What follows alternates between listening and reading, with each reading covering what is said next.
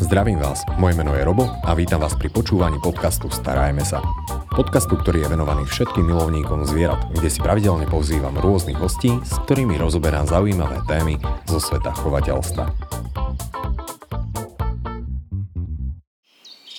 Tento podcast a prémiové produkty pre zvieratka vám prináša sieť predajní Superzoo. No a dneska sa tak pomyselne schladíme, pretože pôjdeme navštíviť jednu severskú škandinávskú krajinu, o ktorej sa aj hovorí ako krajina tisíci jazier, ak sa nemýlim. A preto som veľmi rád, že tu môžem privítať našich dnešných hostí, a ktorými sú Janka Nová. Janka, vítaj, ja ďakujem, že si si našla čas, prijala pozvanie. A ja ďakujem za pozvanie. A Martin Káger, ktorý takisto teda našiel si čas a prijal pozvanie. Ja si myslím, že nepoviem žiadne tajomstvo, keď poviem, že ste prišli spolu. Áno. Perfektné. No ale to, čo vám ešte chýba, tak to sú vaši štvornohí parťáci, s ktorými ste absolvovali jednu takú, neviem, či expedíciu, alebo ako to nazvať v samotnom Fínsku. No, expedícia, to je veľmi dobré prirovnanie. Bol to vlastne taký výlet na to, aby sme okúsili túto krajinu aj v takých trošku zimnejších podmienkach, aj keď už síce bola jar, ale zima bola ešte stále. No dobre. U nás bola jar. U nás všetko kvitlo, tam ešte 2 metre snehu. To, čo som zabudol povedať, tak je to, že vy sa ešte okrem iného venujete mašingu. Teda dúfam, že som to dobre vyslovil alebo dobre pomenoval. A mašing, to je teda ten typický šport, kedy vidíme toho človeka so saňami a pred ním tie psi. Áno, záprach, perfektne. A mňa by tak zaujímalo, pretože ľudia na Slovensku už začínajú behať so psami. Canicross už sa dostáva do popredia. Dogtrekking sme tu teraz nedávno relatívne mali. Ale mushing, alebo celkovo tento záprach so psami, ako ste sa k tomuto dostali? To by ma zaujímalo, lebo asi nie je to úplne bežné hobby. Tak na Slovensku je to už celku dosť dlho rozšírené, len sa možno o tom až tak nehovorí. Beháva sa veľa na donovaloch, tam bývajú vlastne aj preteky už niekoľko rokov. Vlastne aj tento rok boli preteky v... Maťo? V Nízkej Tatry. V Nízkych Tatrách boli tiež také väčšie preteky, kde sa účastnili aj Poliaci, nejakí Maďari tam boli. Áno, je tu medzinárodné a Poliakov je tam veľmi veľa. Aj Češi tam vlastne boli. Takže je to na Slovensku, iba sa o tom toľko možno nehovorí. Áno, len sa o tom toľko nehovorí. Čo by ma tak napadlo, máme na Slovensku na to dobré podmienky, lebo predsa len predpokladám, že je tam potrebný sneh. Máme na to postačujúce podmienky, určite. A není to úplne pravda, lebo mushing sa robí aj bez snehu. Nie úplne s takými psami, ako máme my, ale sú to psy, ktoré majú menšiu srsť, ale behávajú sa vlastne aj z káry. Čiže je to neskorá jar, alebo respektíve, áno, začiatok jary, keď je ešte chladno a už není sneh, alebo jeseň. A vtedy, keď nie je sneh, tak sú preteky vlastne na kárach. To je v podstate podobné, je to náročnejšie, lebo taká kára nevie ísť napríklad do šmíku ako sane, ale beháva sa aj to. Dobre, takže s tými saňami sa dá aj šmíkovať. To je podstatná vec, ktorú sa ešte spýtam. Áno, na snehu, áno. A je to veľmi dôležitý vlastne úkon v zákrute, ako vlastne človek vyberie zákrutu, pretože keď má človek stopu, tak sa vie prevrátiť veľmi jednoducho na tej káre napríklad. Ale keď vie ísť do šmíku, tak vie pekne vybrať vlastne aj ostrú zákrutu. Vo veľkej rýchlosti, alebo väčšej rýchlosti. Dobre, takže na saniach to môže byť o niečo jednoduchšie. Teda dobre tomu chápem. Alebo je to špecifické. Jednoduché to není asi ani tam, ani tam. Ale je to zábava.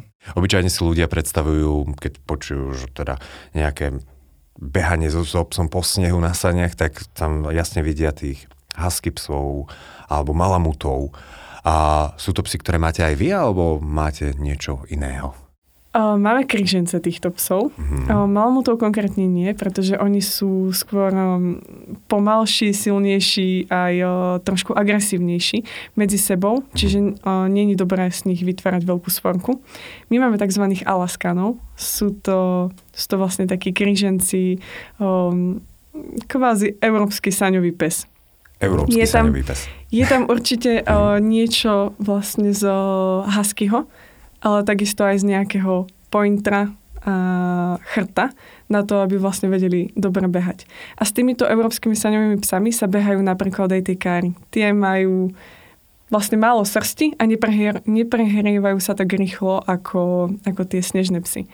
No a čo sa týka tých Alaskanov, to sú tí snežní psy, ktorých máme vlastne aj my, tak... Alaskan to je inak veľmi pekný názov pre plemeno. Áno, pre psíkov. To je tzv.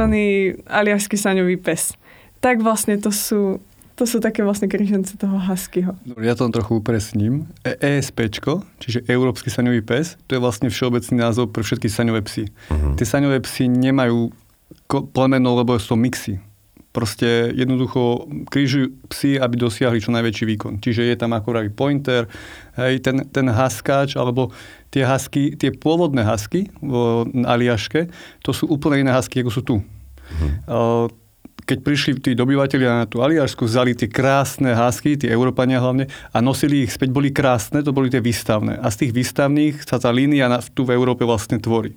Ale tie výstavné, väčšinou to pekné, není aj to, čo najviac maká. Čiže tie škardy tam vlastne ostali a Alaskan je v podstate aliašský pes, ktorý sa hodne podobá na tie husky. Mm-hmm. Hej, ale v podstate oni ich krížili s tým. Tie Alaskany sú taký základ v tom plemene. Hej. A to ESPčko, ten Európsky saňový pes, je vlastne akoby taký všeobecný názov pre tieto saňové psy. ESPčka, mne vadí, keď nebudem hovoriť Alaskany. Alaskany, kľudne. Ale napríklad, my sme mali so sebou na tých fotkách, to je vidno, aj čierne psy, ktoré nemali srst. A toto sú vlastne psy, ktoré sú takisto ESPčka, ale majú vlastne zasa o mnoho väčší podiel krvi vlastne už v tých pointeroch a takých. A presne tieto bez srsti behajú tie káry. Lebo tie naše, čo vyzerajú ako husky, by sa uvarili, lebo majú srst. Tieto ESPčka vlastne sú o mnoho rýchlejšie, ale neprehrievajú sa tak veľa ako tí huskáči. Ale zase nevydržia takú krutú zimu. Tak, to je pravda. Áno. Poďme sa trošku pozrieť na výcvik týchto psov. Lebo ja, čo si pamätám z nejakých filmov, tak je tam jeden taký, že vedúci pes a potom za ním sú takí tí poradovo nižší, by som to takto nazval. Funguje to tak aj na Slovensku alebo pri ESPčkách a Alaskanoch? Áno, vždycky sú vlastne nejakí lídri, ktorí sú vlastne vpredu a títo vedú. V podstate sú to jediní psi, ktorí sú alebo jediní. Jediní, ktorí musia byť vedieť. Ako keby byť niečo naučený. Hej? Že tí zadní, ako keby není nutné, aby vedeli. Samozrejme, oni to vedia už tiež, lebo sa to naučia pri tréningoch, ale nie je to nutné, pretože celý ten záprah riadia prvé dva psi. Môže byť aj jeden, ale väčšinou sa dáva, alebo teda štandardne sa používajú dva. Vo filmoch niekedy proste je vidno, že je jeden, ale jeden pes nemá podporu. Hej, keď sú dvaja, tak jeden a druhý medzi sebou majú akoby podporu a ženú sami seba proste dopredu. Čiže sa dáva vlastne dvojička dopredu. To sú dva, obvykle je to jeden rýchlejší a jeden taký rozumnejší pes. Hej. Ale ideálna možnosť je, keď sú to obidva dobre vlastne líderské psy a vtedy proste ten mašer má úplne pohodu, lebo proste stačí... Toto líderstvo, ono to záleží od veku, dajme tomu, a skúsenosti toho psíka, alebo od toho výcviku, od tréningu. Aj od veku. Oni sa vlastne začínajú trénovať tak, že ešte nič nevedia a dávajú sa k dobrému psíkovi. Čiže máme nejakého výborného vedúceho lídra a dáme k nemu nejakého mladšieho, ktorého už teda od malička, od nejakých 3-4 rokov vlastne učíme na toto líderstvo. Vlastne dáme ho k nemu a on ako vidí, že čo kričíme povel ho alebo G, tak on sa učí, alebo stratehet. Sú tam rôzne povely a on sekundičku. Ho znamená? Ho znamená doľava, G je doprava. Stratehet vlastne, že sa majú držať rovno. Tak to sú také základné povely. To z čoho je odvodené, keď sa môžem spýtať? Medzinárodné. Keby sme videli film, ako sa volal ten film s tým psom? 700. Ten, čo sme pozerali, ten posledný, ten o tom psovi, čo... Togo. Áno, to je film. Nádherný pes.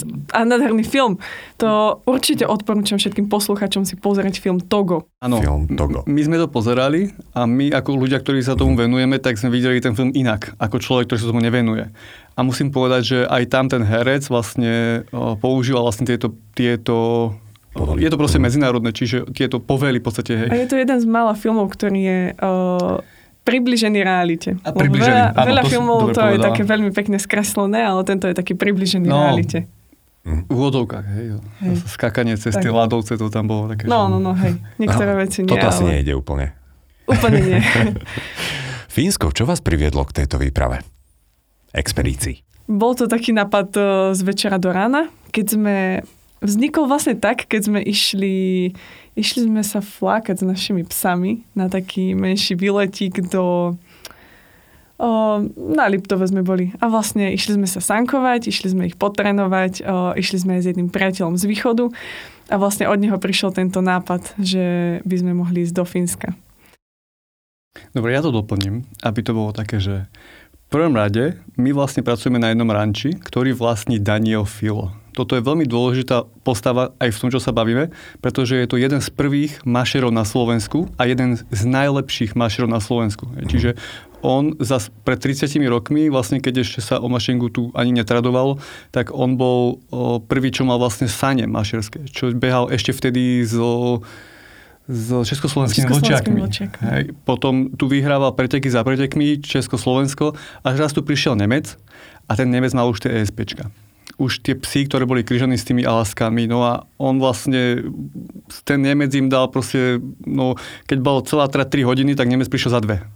A oni nechápali, no a Daniel tým, že bol najlepší, tak sa chcel učiť od najlepšieho, odišiel do Nemecka a vlastne on potom po nejakom čase, keď odtiaľ prišiel, tak si doniesol vlastne už psy, ktoré vlastne sa, už teraz tie línie, ktoré už má vlastne teraz. Hej, čiže tie psy, ktoré majú už toho Alaskana v krvi.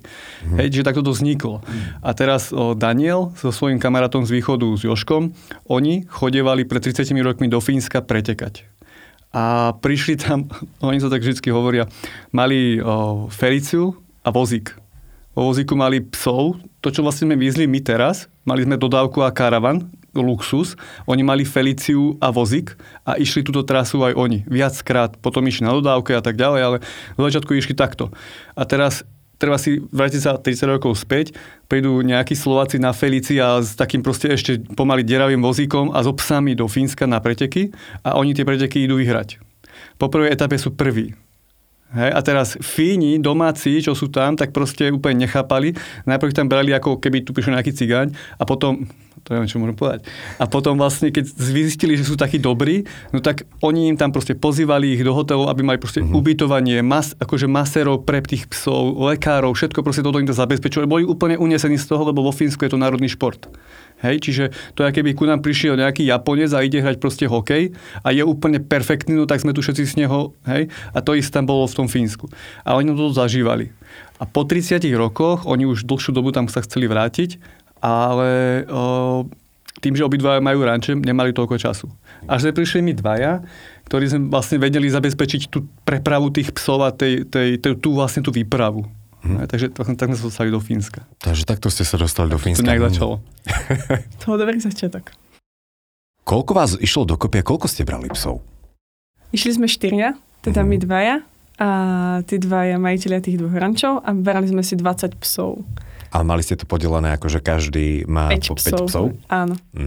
Každý mal po 5. Po 5 psov. No, poďme pozrieť na cestu, ako dlho vám to trvalo, než ste sa tam dostali? 4,5 dňa. No, áno, ale my dvaja sme išli autom. Oni dvaja prišli až vlastne lietadlom do Rovaniemi, čiže do toho severského mesta. Rovaniemi je vlastne mesto už za polárnym kruhom, nedaleko Santovej... Bola, čo si pamätám? Rovaniemi, áno. Je to vlastne nedaleko Santovej dedinky na Papíri. Tá značka na Papíri, čo sa používa, tak to je vlastne dedinka, ktorá je 20 km nad Rovaniemi a presne tá dedinka, tú dedinku pretína polárny kruh. A mesto Rovaniemi je vlastne akoby to najsevernejšie, proste severné mesto vlastne pri polárnom kruhu vo Fínsku. A nachádza sa tam najsevernejší McDonald's na svete, v ktorom sme boli. To si nemusela. Dobre, pekná reklama. Keby ste náhodou nemali si čo začať cez víkend, tak 4 dní cesta. Áno. Ale napríklad sme išli aj cez Tampere. Helsinky a momentálne v Tampere vlastne Majstrovstvá a vlastne aj cez Rígu sme išli. Čož bol pre nás veľký voľný, lebo my sme prešli cez Polsko, Lotyšsko, Litva, Estonsko, všetky tie pobaltské štáty a konečne sme vedeli, že ktorý ako kde je, hej, že máme v tom už konečne tak jasnejšie, čiže keď teraz sú tam majstrovstvá, tak vieme, kde to je. Hej. Dokonca keď sme šli naspäť, tak sme kúsok od helsinského štadióna mali ako keby prespávanie na takom parkovisku, ktorý bol plné. Bolo to parkovisko plné, lebo bol hokej. Zrovna, vo Fínsku. No, tak... sme tam zaparkovali karavan s dodávkou a s 20 psami. Išli sme tak ich tam. Tak asi všetci sa držali potom od tie vzdialenosti, ste nemali problém. Nie, vôbec. Pichli sme sa tam na centimetrové miesto. Ale bol tam nádherný park hneď za tým a behal tam nádherný zajko, ktorého naše psíky veľmi pečlivo pozorovali. Majú v sebe teda taký troška lovecký pud. Áno, áno, majú. Určite, nie troška, veľmi. Tieto psy sú, dá sa povedať, divoké. Uh-huh. Keď ho pustí človek, tak on zrhne. Oni tú divokosť musia mať, lebo to je presne to, čo ich ženie. Uh-huh. Normálny pes by nebežal tak, ako... Ja mám svojho psa, husky s malamutom, kríženec, fenka. Kopu razy som ju zapriahal, ale ona sa len vezie v tom zapravu. Čiže ona beží hore chvost úplne. Tieto psy, keby bežal s nimi dlhšiu dobu, tak oni ju proste uštú. Hej. Jednoducho, dá sa povedať, že to divoké psy. Hej, ako jasné, že sa učia na rôzne povely a tak, ale je to proste svorka psov. A toto je dôležité povedať, hlavne, a to tam určite dajte, keď sú niekde nejaké akcie, kde sú mašery, tak není dobré tam ísť so svojím psíkom, že aha, tu sú psíky, poď sa pozrieť. Lebo tie naše psy ho zožerú. Oni sú svorka, oni ho roztrhajú. Bez randy. Úplne vážne. Deje sa nám to proste pravidelne teraz naposledy v Tatrách. Keď sme boli na Tatranskej Lomnici, bola akcia, Snežné psy sa to volalo. Ano. My tam máme vlastne vyhradený priestor a veľa ľudí tam, až čo väčší psi, s tým lepšie, prídu a že idú ukazovať psíkom, hej, že akože závod. No lenže my, keď ideme so psami, máme sáne na človeka na snehu a teraz pred sebou mám 5 psov a tých 5 psov zvidí iného psa, tak oni veľmi rýchlo sa a veľmi radi sa stočia za tým psom. Uh-huh. A keď sa k nemu dostanú, tak to bude bitka, takže proste veľmi zle. Hej? Čiže je dobré, aby to ľudia vedeli, že proste keď sa niekde konajú závody, preteky alebo čokoľvek s psami, ktoré sú v záprahu, není dobré k nim chodiť. Lebo keď sú to maličké psy, tak to majú proste ako jednohúbku. A oni sa ešte medzi sebou pobijú, kdo toho... Nedopadne dobre. Vôbec to nedopadne dobre. Takže nechodiť so svojím psíkom k záprahu. Ani dobre. Len na vzdialenosť, že ideme, že z diaľky vôbec, lebo tie psy sú tu, ale behom sekundy tým, že sú v záprahu. Hej, a tie sáne majú nejaký sklz, nejakú brzdu, takže oni sa veľmi rýchlo vedia stočiť. Vy ste museli byť veľmi obľúbená výprava cestou pre okolitých psíčkarov. A tých sme nestartovali sme. Tam už je to asi po zvyku, že už vedia, že není úplne najvhodnejšie sa približovať. Vo Fínsku je mášing národný šport, takže oni to berú úplne v pohode. Uh-huh. Čo ste brali so sebou na Slovensku? Zo Slovenska? Tak no my sme si zobrali úplne všetko. Cestou? Nie, úplne všetko sme si zobrali. Všetko sme si nabalili. Okrem stravy. Uh-huh. Okrem stravy. Tu sme vlastne samozrejme riešili vo Fínsku, pretože tam v podstate tie ceny nie sú nejaký rozdiel. Jediný rozdiel tam bol s naftou. 2 € tam stojí nafta. Takže dosť drahá nafta. Ale inak tam sú ceny úplne rovnaké ako u nás. Psov, hej? Je to možné. Ale tiež sme tam videli, ako sa to povie? Sanko kolobežky. Aha. Ako my máme kolobežky? Tak oni majú sanko kolobežky. Keďže u nich je stále všetko zamrznuté, tak sa chodia kolobežkovať na takých sankách, do ktorých sa chytia a iba vlastne sa kolobežkujú. A vyzerá ako tie mašerské sania, ale už také malinké a sú vlastne len také, že na odražanie. Áno. A vy ste brali aj potravu pre psy so sebou? Alebo tu ste kupovali? Granule sme riešili, lebo v podstate my sme potrebovali už potravu na cestu. Hej, čiže celú cestu a granule a potom vlastne tam tí majitelia riešili ešte už potom vo Fínsku nejaké, keď pochybilo. Hej, jasné.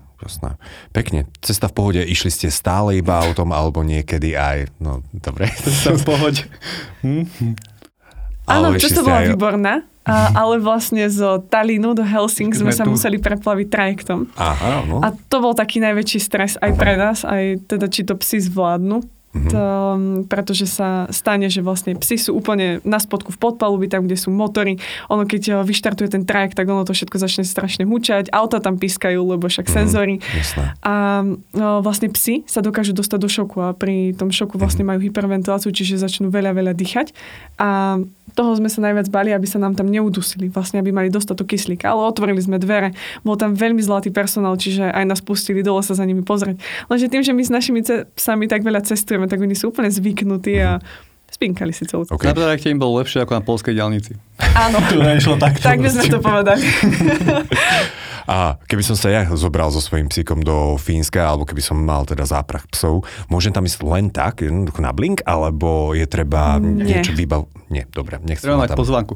2 roky dozadu. 2 roky dozadu to vlastne bolo také, že sa tam dalo ísť voľnejšie, ale teraz tým, že Fíni to majú ako národný šport a zároveň ako obrovskú atrakciu, tak si to strážia.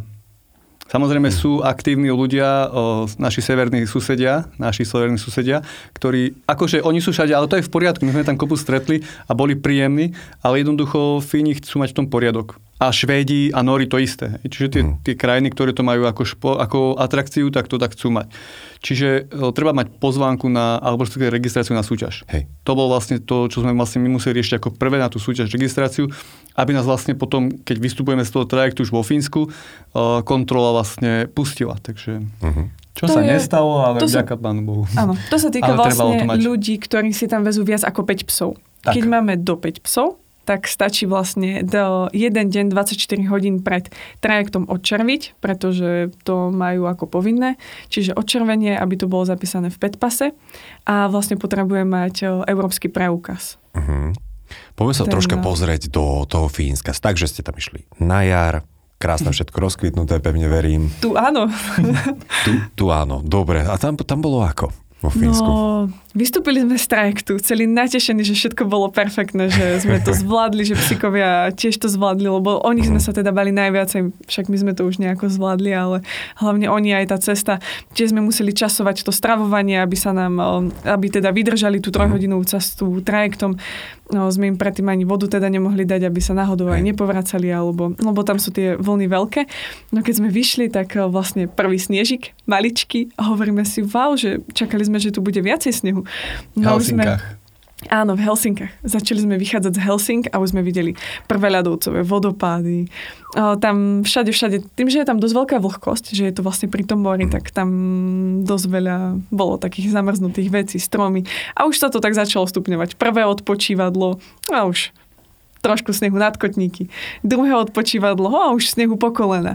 No a keď sme sa už dostali do toho Rovaniemi, cez Fínsko sme išli vlastne 2 dni na jednu zastávku. 900 kilometrov, no.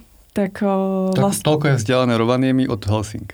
Skoro cest. A ešte to není celé Fínsko. Tak to Fínsko teda není úplne najmenšia krajina. 300 kilometrov bolo ešte na sever k hraniciam s Norskom, Takže je to dosť veľká krajina. No a keď sme už došli do Rovaniemi, tak tam sme už pozerali, wow, 1,5 metra snehu, 2 metre snehu, ako tam bolo veľa. No, konkrétne v meste sa to tam udržiavali, odhrňali, ale bicykle a topánky tam mali hroty. Úplne v pohode, pri -20 chodili tam všetci na bicykli. Deti do školy. Áno, deti do školy. My sme sa veľmi smiali, lebo my sme chodili na plaváreň. To bolo už najkrajšie proste v tom Fínsku. My chodili na plaváreň každý druhý deň do sauny a v podstate bolo to super. Vedeli sme sa aj teplú vodu nabrať pre psu a tak. Ale hneď vedľa bola škola. Tam bolo plno bicyklov. A meter snehu a plno bicyklov. Hej. U nás na Slovensku je problém, aby v lete bolo plno snehu, plno bicyklov pred školou a tam bolo plno bicyklov proste v zime. Hej, čiže takto tam vlastne funguje. Tak, no nekleslo to Vedelo to byť aj okolo 0 v meste, ale my sme... No, dobre, ale tak okolo tých -3 sa to držalo v tom meste. Hej. Lenže my sme išli ešte na sever, 40 km na sever a tam už to vedelo... A ešte sme kempovali pri rieke, takže tam vedelo byť tých -30, čo sme zažili v noci. No proste človek sa zobudil a zamrznuté topánky mal. Príjemných -30, hej, na jar. Áno, pre nich áno, určite. Myslím si, že pre nich áno. Teplo 30 stupňov pod nulou, tak to je výzva pre ľudí už samotných. Ako zvláda 30 stupňov pod nulou pes? Alebo ako to zvládali vaše psy? No, tým, že sme vlastne brali 8 našich, 8 Alaskanov a 12 tých ESPčiek, tak vlastne tie ESPčka... To sú tie čierne, ktoré nemajú tú srsť. Tie musia mať... Nie sú ako bez srsti? Nie. Oni majú krátku srsť. Majú krátšiu srsť, tak. Tak tie boli na tom trošičku horšie, ale oni zase veľmi rýchlo prídu aj do toho vyhecovania, do toho zahriatia sa pri tom, ako začnú bežať. Ale tiež mali oblečky a mali papučky. Čiže to je inak veľmi dôležité, papučky pre týchto psíkov, pretože tam pri tých minusových teplotách sa im veľmi rýchlo zodierajú brúška. Na labkách. Takže papučky sme tam obúvali stále, tých sme tam zodrali veľa. Pravda, že to sa stratí, 4 labky, 4 papučky stratí, odkopne, odhryzne. No, tak. Poďte troška priblížiť taký ten denný harmonogram. Vy ste boli na jednom mieste v nejakom kempe, alebo ste menili miesta, ste sa posúvali v rámci Fínska? Boli sme v kempe. Ako to fungovalo? V kempe, ktorý nefungoval. No, to bol letný kemp. Aha. Ale v zime nebol ako keby, nebol tam nikto. Uh-huh. Hej, čiže sa to ani nejak neriešilo. Bolo to pri tej vode. Bolo to dobré miesto. A vlastne my sme hľadali miesto, ktoré bude trošku mimo, aby sme z neho mohli vyrážať s tými psami. Uh-huh. A hlavne, aby to bolo pri nejakom jazere. Lebo ísť do Fínska so psami na mašink a neísť po jazere, to je ako ísť na Slovensku, neby v Tatrách. Hej? Že proste to sú kilometrové jazera, kde proste není nič, len rovina. Hej? A vlastne ísť s tým záprahom po tom jazere, to je úplne nádhera. Čiže toto bol taký základ, čo sme riešili a našli sme jeden nádherný kemp pri vodičke. A tam, teda okrem ešte týchto jazier, sme si hľadali pravda, že lesné cesty a tzv. Skútrovky. Vo Fínsku má každý skúter. Každý tam vlastný skúter. Keď sa niekam nemôžete dostať autom, tak tam každý chodí na skútri. Čiže tie skútrové cesty sú tam od mesta ku mestu, cez rôzne dedinky, kde sa asi už nedostane. Asi ako u nás je motorka alebo skúter, tak oni tam majú skúter, proste snežný. Snežný skúter. To je tam ich bežná doprava. Tým, že tam majú vlastne 9 mesiacov roku. Áno, sneh. Naozaj. Tak vlastne oni tam všade chodia skútrami. A aj tie jazera zamrznuté, tak cez tie jazera idú normálne skútrové cesty. Ono veľmi tvrdý ľad, teda veľmi veľký ľad. Keď sme tam videli niektorých rybárov, tak tie jazera, po ktorých sme jazdili, tak keď navrtávali tie vrtáky a vyťahovali to, tak to malo proste tak 30-40 čísel ten ľad. Takže ste sa nebali, že sa nejako prepadnete? Nie. Ono sa to môže stať. Ale človek, ktorý tam chodil dlho, tak vie. Mm-hmm. Tá farba ľadu je iná, alebo snehu je iná, keď je to podmočené. Keď sa voda dostane cez ten ľad hore, tak ten sneh zožltne.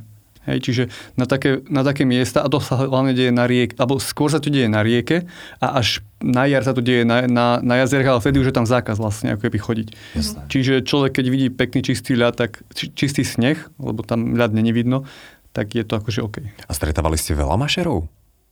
Alebo stretli ste nejakých mašerov? Áno, stretli. Oni tam vlastne majú aj tzv. Kenely. Tam im chodia turisti. Kenel je vlastne miesto, kde chovajú psíkov a robia takéto presne turistiky s turistami.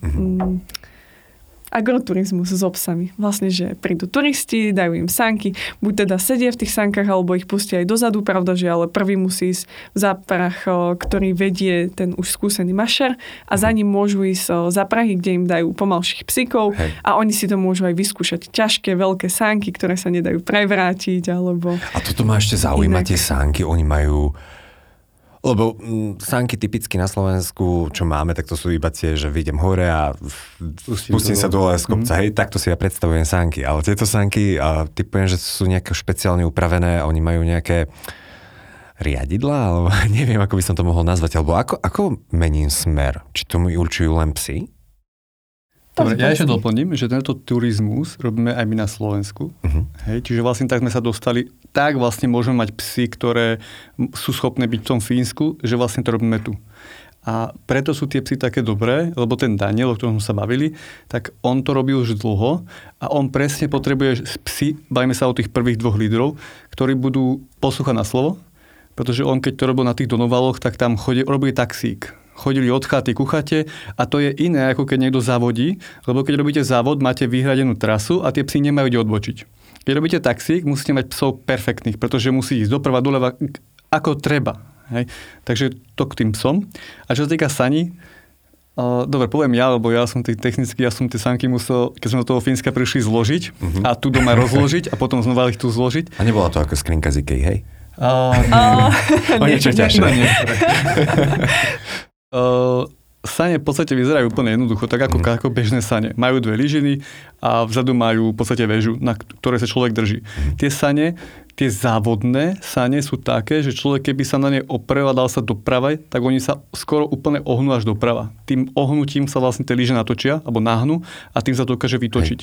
Tie, ktoré Janka spomína, tie pre turistov sú veľmi tvrdé, čiže sa nedajú. Hej, čiže tam vyslovene idú tie psi po tej dráhe, ktorú majú vyjazdenú a tí turisti sa len držia a vedia brzdiť. Mm-hmm. Ja, toto ma ešte tak celkom zaujíma.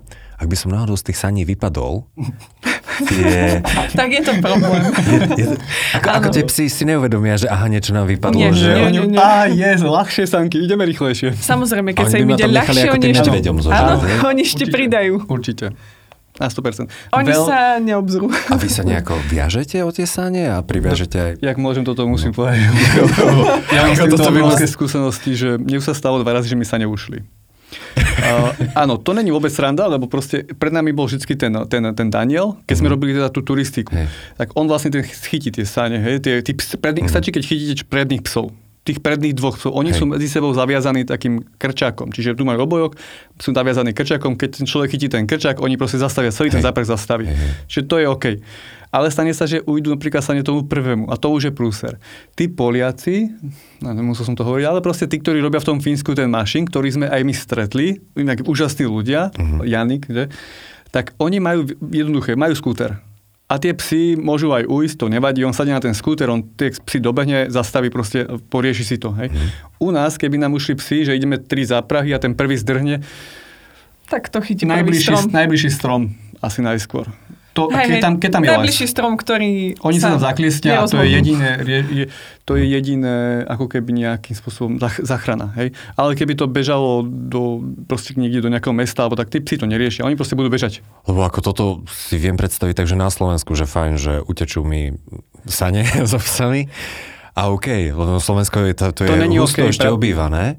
Ale keď si to predstavím, že niekde by sa mi to stalo, kde... V Fínsku, no. Ja by som povedal, že na Slovensku je to horšie. Lebo na Slovensku ujdu a už sú na ceste. Aha, no. A je prúser, hej? A vo Fínsku ujdu a proste vidím, kade idú, idem za nimi a na najbližší les je proste ich stoja. Hej? Čiže tam by som to nevidel ako problém. Alebo prípadne zavolám niekoho na skútri a on pôjde za nimi a tie psi proste nájde, lebo tú stopu vidno.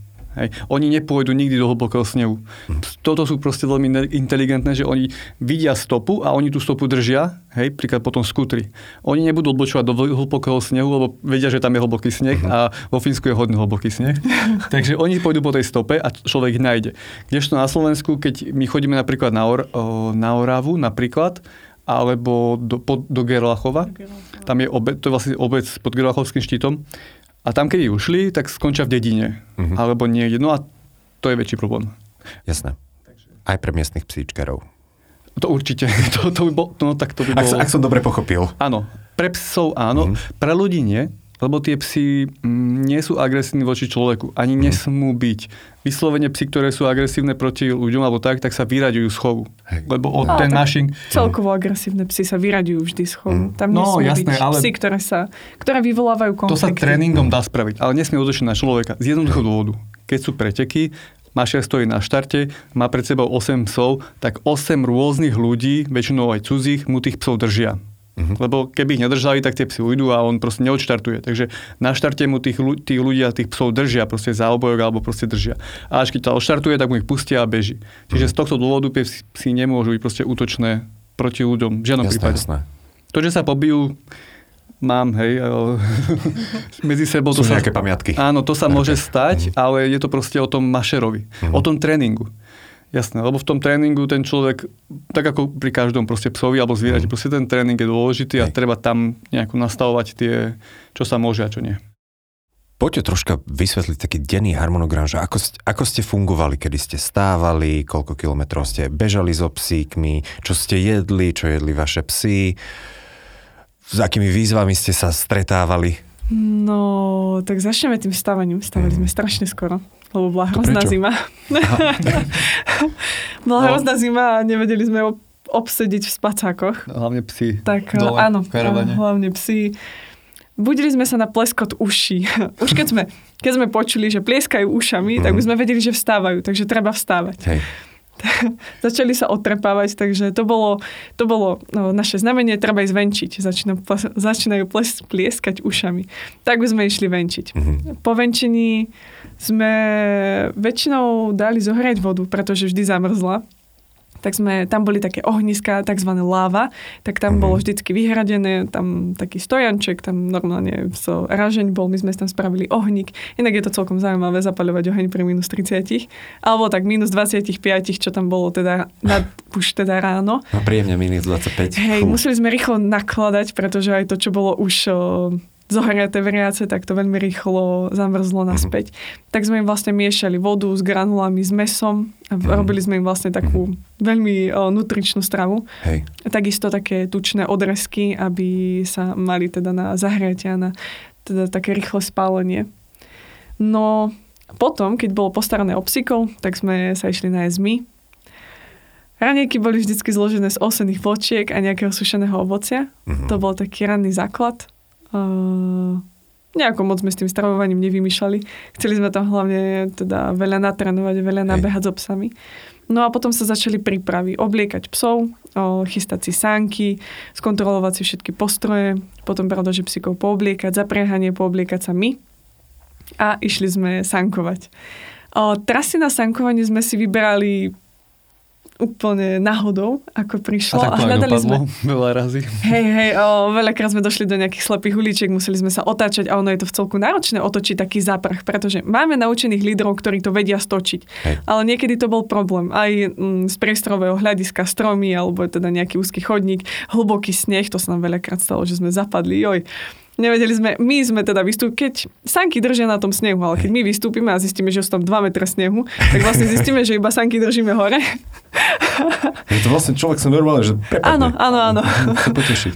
Tak vlastne vyškrievať sa pod tom snehu späť na tie sanky. Aj psi vlastne stoja na tom snehu, lebo oni sú ľahkí a je tá váha rozložená na 4 packy, ale my sme ťažkí na 2 nohách, spadli sme rovno do toho snehu. Tak to bolo náročné, takéto otáčanie potom, keď sme náhodou zablúdili. No ale väčšinou sme našli dobré trasy. Aj vlastne tie skutrové cesty, tie sme tam veľa využívali. Je tam také nepísané pravidlo, že u nich sú veľmi cenení bežkári. Veľmi silná komunita bežkárov. Áno. A tým pádom tam majú, oni majú špeciálne ratraky, ktoré vytvárajú trasu pre bežkárov. Ratrakujú trasu a robia 2 stopy.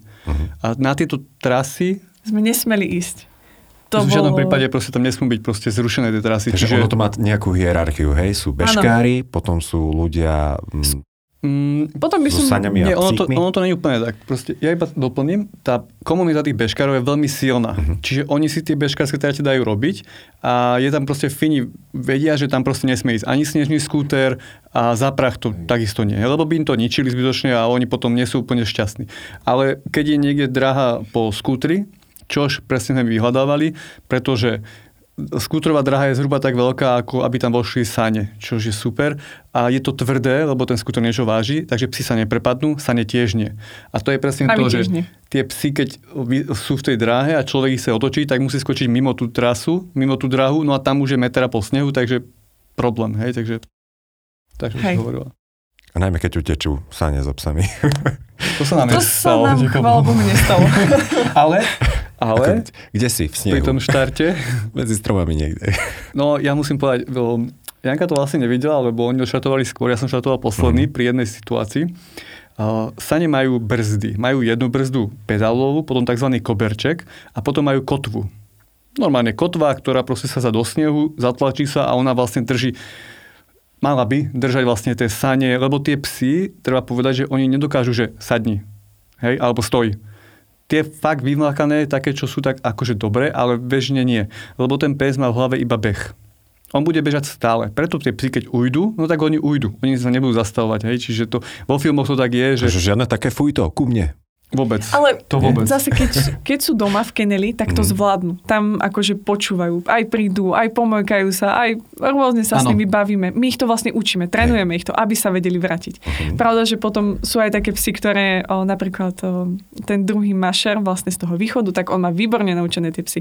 On si ich pustí na voľno, ako nahľada dole postroj. Oni vedia, že sa majú držať iba v okruhu, tam si počúchajú, pochodia si. A vrátia sa naspäť. Aj dokonca vedia, ktorý box je ich v aute. Alebo teda oni boli v karavane, tieto jeho psi. Čiže tie boli naozaj výborne naučené. Naše psi sa tiež tak snažíme naučiť, ale predsa len to sú už tí miešanci toho Alaskana a Huskyho, takže už sú takí divokejší. Už rozmýšľajú, kde by, čo by tam ulovili. Takže také psi z ADHD. Raz nám jeden ušiel na tom parkovisku. Áno, a ten sa vybral zrovna Mačka. Na parkovisku tam bežala mačka, no za celú cestu sme nestretli jedno živé zviera. Mačka, no. Zrovna ušiel. Hej, my ich tak vlastne púšťame, že pustíme a on už vie, do ktorého koťarca má ísť. A zrovna mačka bežala a išiel do lesa. Ale hej, niečo také proste, ale jednoducho sa vybral, no. Vybral sa do lesa. Ja už sme sa s ním rozlúčili, ja som samozrejme za ním bežal a už to bolo také, ale nakoniec sa vrátil, čo som bol úplne šťastný, lebo to by nebolo príjemné. To bolo asi tam. Nečakali sme to, že sa vráti. No, sa. Čakali sme, že ujde, lebo každý pes, ktorého by sme pustili, tak proste zdrhol, akože, ale keby tam nebol ten zajac alebo tam mačka, tak on by sa nezobral úplne ďaleko, pobehal by si a to sa nám vlastne stalo už aj potom na ceste späť ešte v Estonsku alebo niekde tam, no. Ale to ako nie je taký problém. Horšie je proste cesta a také. Mm-hmm. Ale čiže tam bola zrovna mačka a on tú mačku videl a bežal za ním, no tak to teda človek nevymyslí, hej. Takže ja som bežal za ním samozrejme a ďaká Bohu sa proste po chvíľke vrátil, že vôbec som nevedel ani odkiaľ, takže... Jasné. A čo krásy prírody? Keď už teda spomíname tie mačky, tak ja by som povedal, že Fínsko by tam mali byť tie polárne líšky nejaké a soby, veľa sobov ideálne. My sme síce boli v takej divokej prírode, ale až toľko sme sa vlastne so zvieratami ani nestretli. Iba stopy. Áno, stopy sme videli rôzne od četrova cez tých sobov, treba hlavne povedať, že to je zajace. Obrovská vzdialenosť, obrovská rozloha. Čiže a my sme boli v podstate niekde, kde ešte bol pohyb ľudí. Takže myslím si, že tá divoká príroda je ešte niekde ďalej. Takže videli sme stopy malých zvierat, alebo možno nejaké sobiera, sa mi zdá. Líšky. Ale stopy.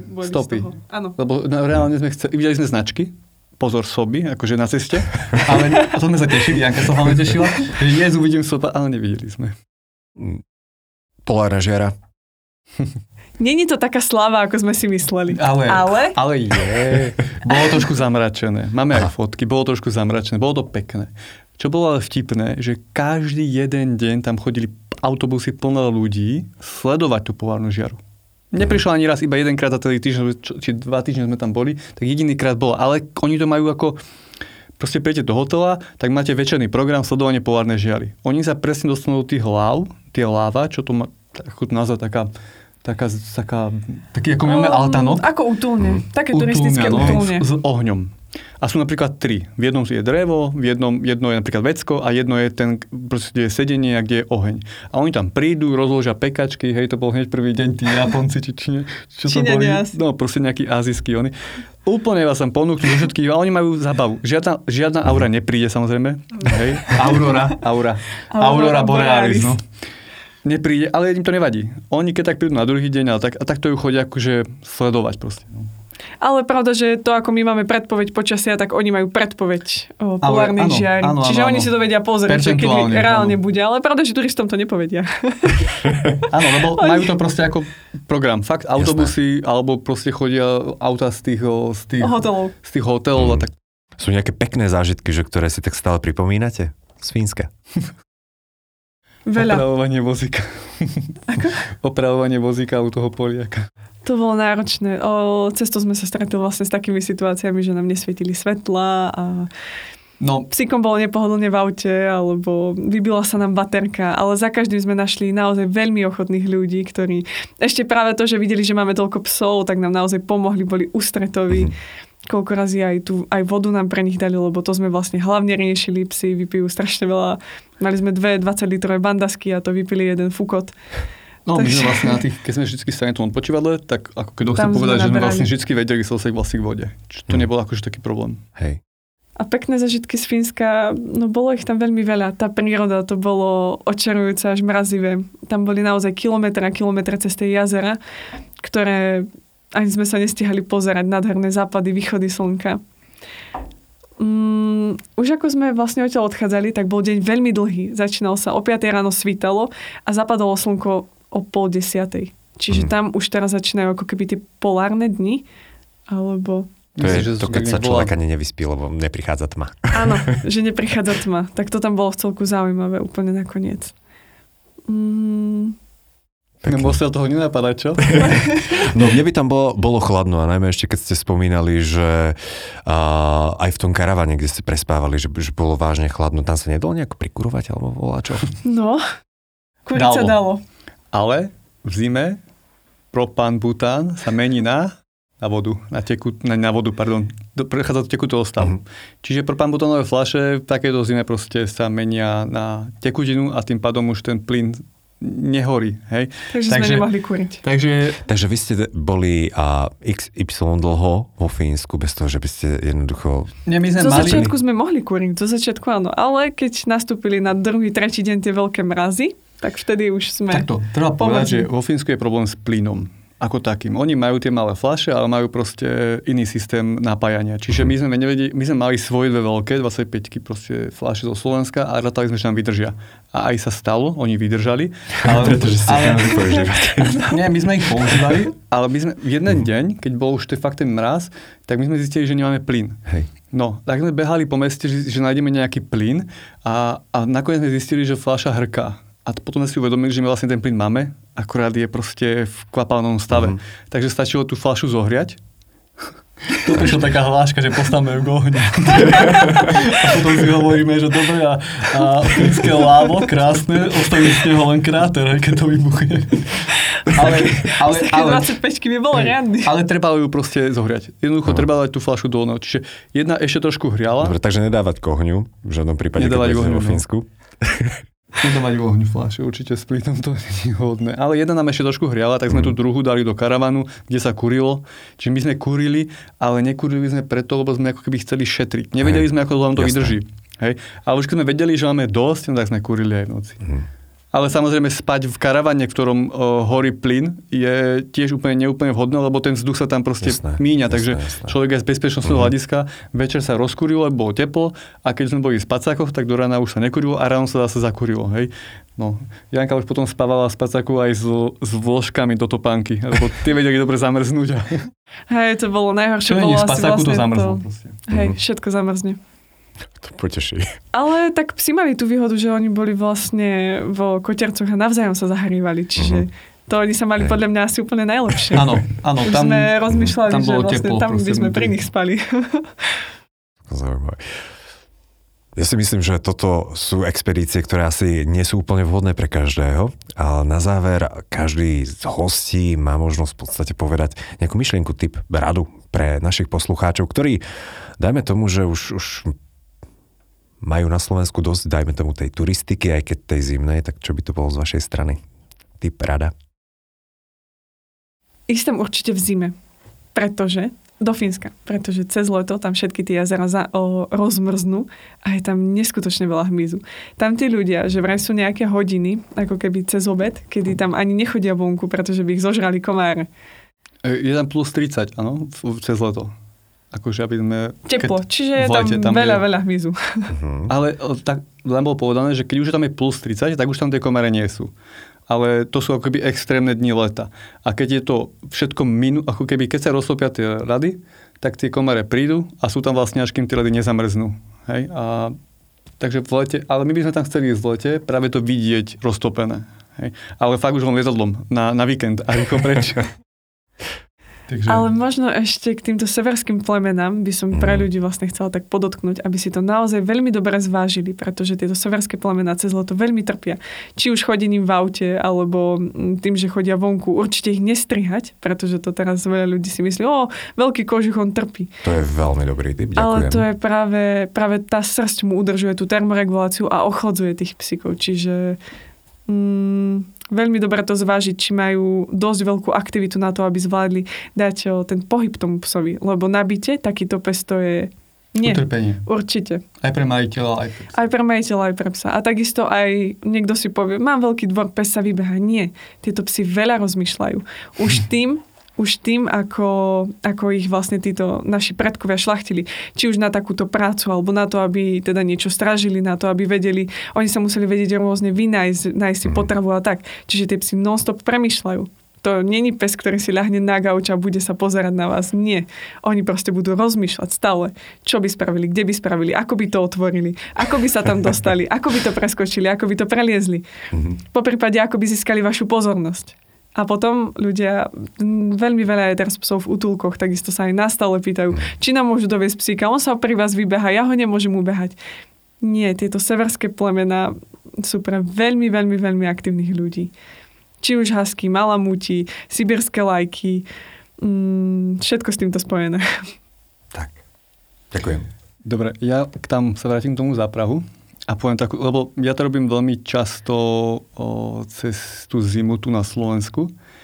A veľa ľudí, bolo to teraz aj v správach, alebo mne proste riešili tak, že tie psy sú chudé. A tým ľuďom vadí, že tie psy sú chudé. Treba si uvedomiť jednu vec. Ja to hovorím, samozrejme hovorím to iba tomu, koho stretnem, hej, ale keď sa na to pýta. Usain Bolt není tučný. Je to proste športovec, atlet a tieto psy sú presne toto isté. Hej, oni, tie naše psy, nevyzerajú chudé, len preto majú srsť. Pod tou srsťou sú veľmi chudé, ale nie je chudé preto, lebo nemali čo jesť, ale oni tú energiu dávajú proste do svalov a do toho behu. Hej, čiže nemôžu byť tuční proste tí psi. Je dobré, aby si to ľudia uvedomili, lebo ono to vyzerá, že psi sú chudé. Ale keď sú saňové psi, oni nemôžu byť tučné. Pretože proste saňový pes, to je ako keby atlet bol tučný. No proste nemôže byť. Takže to je asi také, čo bolo dobre povedať. Lebo bežne sa to stretáva, že... A ešte poviem jednu vec, lebo toto je konkrétny príklad, keď sa kamarátovi, alebo proste známemu na Donovaloch, čo chodia, tak my tie psy vyberáme z auta tak, že ich chytíme za ten obojok a vlastne tie psy, oni tým, že sú stále bežať, tak oni bežia pri tom, čiže sú na zadných. Hej? A ono to vyzerá tak dosť, aj nám to prišlo také, že divno zo začiatku. Lenže treba si uvedomiť, že ten pes je obrovský silný. Fakt má proste obrovskú silu v zadných nohách. Jediná možnosť, kde ho človek chytí a neoblíži mu, je za obojok. A proste tak sa to aj robí. Hej? Ale je to úplne v poriadku. Nejaká pani komentovala, že proste toho psa držala ako zajaca. Lenže ten pes, on nedokáže ísť po štyroch v kľude na stanovisko, kde sa vlastne zacvakne na reťazku. On proste chce bežať. Keď sa vybere z bedničky, tak chce proste bežať. Boxe. A aj pri tomto, keď ho človek len ide zať na stanovisko, chce proste bežať, čiže to vôbec nie je nič škodné, hej, že to, ako, aby to proste ľudia nebrali, takže je to tu nové, ľudia to nepoznajú, tešia sa z toho, keď nás akože vidia, ale je dobre vedieť takéto nejaké základné veci. Uh-huh. Ja vám veľmi pekne ďakujem za veľmi zaujímavé informácie a inšpirácie. Už viem, že keď budem mať psíka, tak nebudem sa približovať. Ja môžem sám. A teda za zaujímavé tipy aj inšpirácie z tej vzdialenej fínskej krajiny. Ďakujem. Našimi dnešnými hostiami bola Janka Nová a Martin Káger. Počúvali ste podcast Starajme sa s Robom Šemerom a ak sa vám tento podcast páčil, môžete sa prihlásiť na jeho odber v aplikáciách Apple Podcasty, Google Podcasty, Spotify, rovnako nás nájdete na YouTube a všetky nahraté časti nájdete aj na internetovej stránke starajmesa.sk.